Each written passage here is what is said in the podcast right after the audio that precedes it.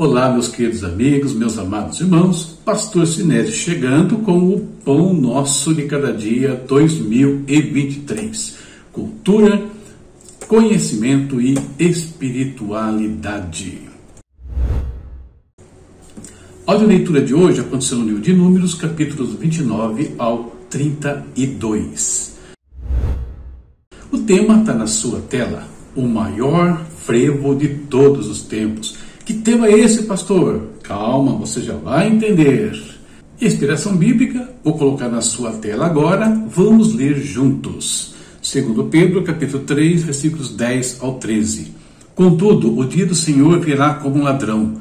Os céus desaparecerão com terrível estrondo, e até os elementos serão consumidos pelo fogo, e a terra e tudo que nela há serão expostos.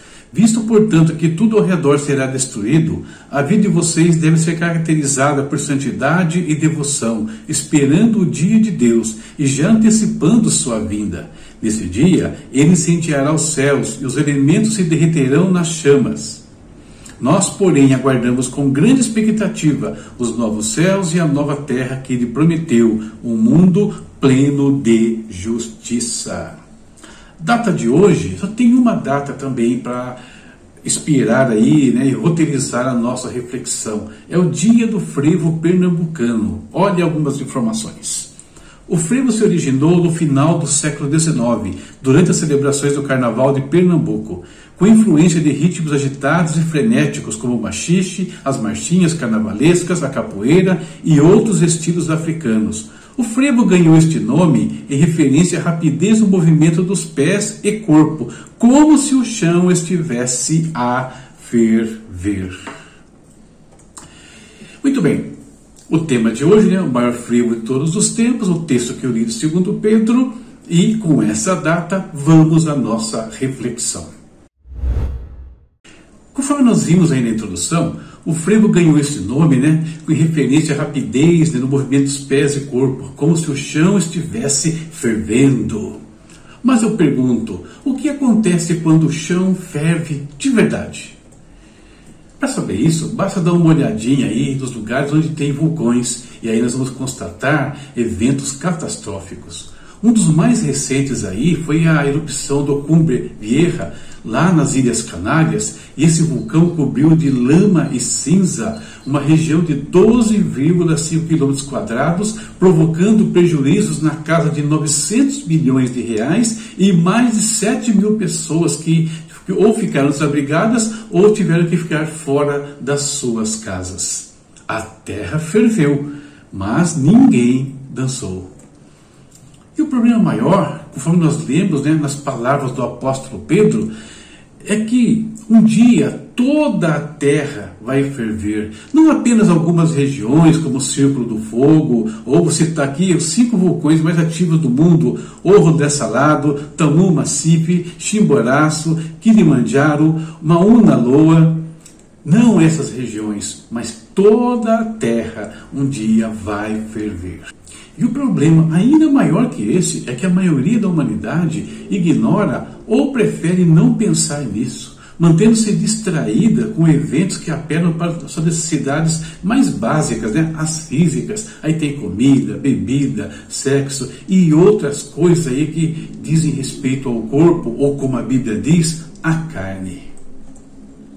Age assim a maioria deles na ânsia de preencher as suas almas famintas, ignorando que essa fome somente pode ser preenchida por meio do Espírito. Nós podemos até brincar com a figura das coisas que um dia sobrevirão ao mundo. Podemos ter até alguns dias aparentemente felizes, mas chegará um dia que a figura se tornará realidade. E aí, a cobertura de sombrinhas coloridas de nada adiantará nós precisaremos de algo que, além de nos cobrir efetivamente, nos proteger do mal que sobrevirá a este mundo, ainda seja capaz de nos transportar para um reino maior, melhor e, sobretudo, eterno. A resposta de quem ou pode fazer isso? A resposta: você já sabe, a maioria sabe, alguns preferem ignorar. Essa é a nossa reflexão para o dia de hoje. espero que é, ajude você de alguma forma na sua vida ou até mesmo a testemunhar e falar com aqueles que o rodeiam, alertando-os para aquilo que um dia virá a esse mundo. Teremos uma grande fervura na terra, mas eu garanto que ninguém vai querer estar lá. Terminando a nossa reflexão, nosso momento de oração. Vamos falar com Deus. Vamos agradecer a Ele por tudo que Ele tem feito na nossa vida e que Ele nos guarde dessas coisas que virão, nos ajudando a permanecer no caminho. Vamos orar. Querido Deus, em nome de Jesus, agradecemos a Ti, Pai, por mais um dia. Agradecemos pela vida, Senhor, que o Senhor nos dá, nos deu mais uma vez. Agradecemos a Ti, Deus, pela nossa família, pelo nosso trabalho, pelas nossas igrejas, pelos nossos pastores, pelos nossos estudos, enfim, Senhor, tudo que o Senhor tem nos dado, nós somos gratos por isso, Senhor.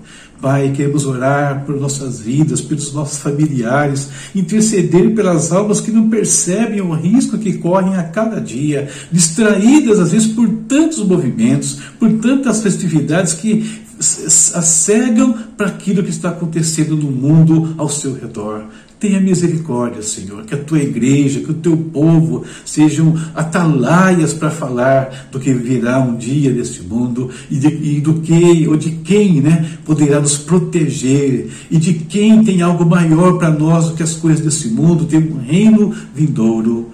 Pai, agradecemos pelo privilégio de já conhecer essas coisas. Em nome de Jesus. Amém. Amém, queridos. Terminamos aqui então a nossa reflexão de hoje, nossa oração, indo embora. A leitura está aqui. Amanhã, Números, capítulos 33 ao 36, fechando mais um livro do Antigo Testamento. Não esqueça de se inscrever no nosso canal ou chamar os seus amigos, a compartilhar com quem queira fazer, estar conosco nessas reflexões. Curta, comente, compartilhe essa mensagem e pode nos ajudar ainda adquirindo os nossos materiais. Essa semana estou falando deste livro aqui, Comentário Bíblico de Daniel. Comentando todo o livro, um livro que tem muito a ver com o Apocalipse, um livro que tem histórias impressionantes desse profeta e dos seus amigos e também revelações muito profundas acerca do final dos tempos coisas como essas que eu falei aqui hoje com vocês, tá bom? Quer comprar? Tá aqui, ó. O link tá aqui em cima. Acesse a Amazon, consegue ler até alguns capítulos ali gratuitamente antes de decidir pela sua aquisição. Certo? Fica aí também a chave Pix se quiser nos abençoar de uma maneira mais direta. Deus abençoe a todos e até amanhã, se Deus quiser. Lembre-se do que eu tenho falado. Juntos até 31 de dezembro. E depois também. Chao, chao.